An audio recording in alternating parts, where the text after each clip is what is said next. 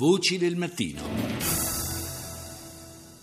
E a proposito di Grammy Awards, si è conclusa pochi minuti fa la cerimonia per l'assegnazione dei premi di quest'anno. Sulla carta doveva essere soprattutto una sfida tra Adele e Beyoncé, arrivate all'appuntamento con il maggior numero di nomination nelle categorie più importanti. Ebbene, la cantante britannica ha stravinto, portandosi a casa i Grammys per la migliore canzone, la migliore performance solista pop, il migliore album pop, il migliore disco dell'anno e anche il migliore migliore album dell'anno.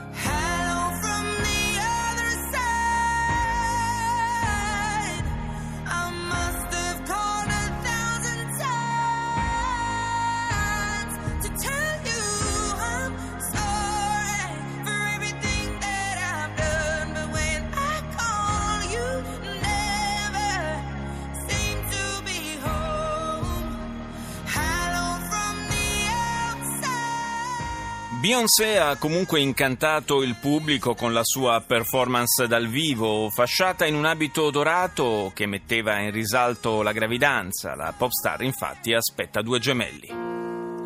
We built sandcastles.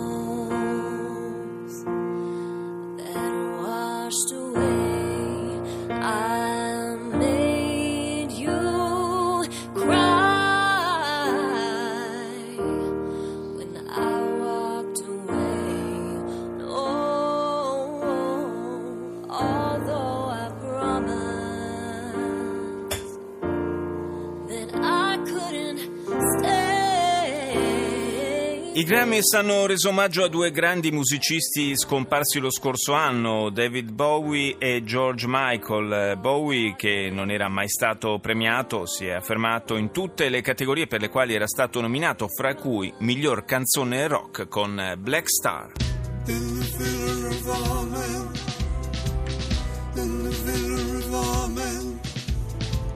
stands a solitary candle.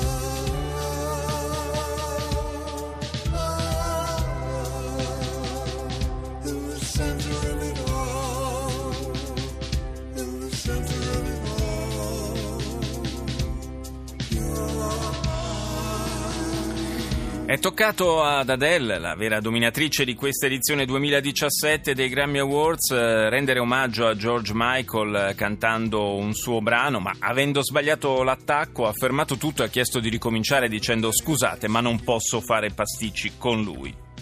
Come previsto è mancato, ed è alquanto incomprensibile, un omaggio a un altro grande che se n'è andato nel 2016, cioè Leonard Cohen.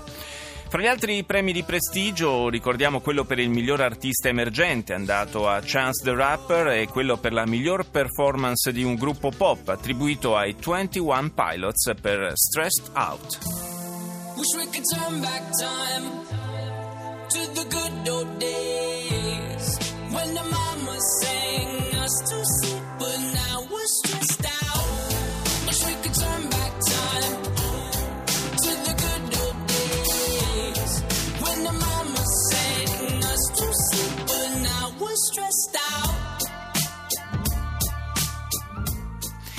Niente da fare infine per gli italiani in Lizza, non ce l'hanno fatta né Laura Pausini, nominata per il miglior album pop latino, Andrea Bocelli e il maestro Ennio Morricone, che pure aveva ricevuto ben due nomination per la colonna sonora del film di Quentin Tarantino, The Hateful Eight.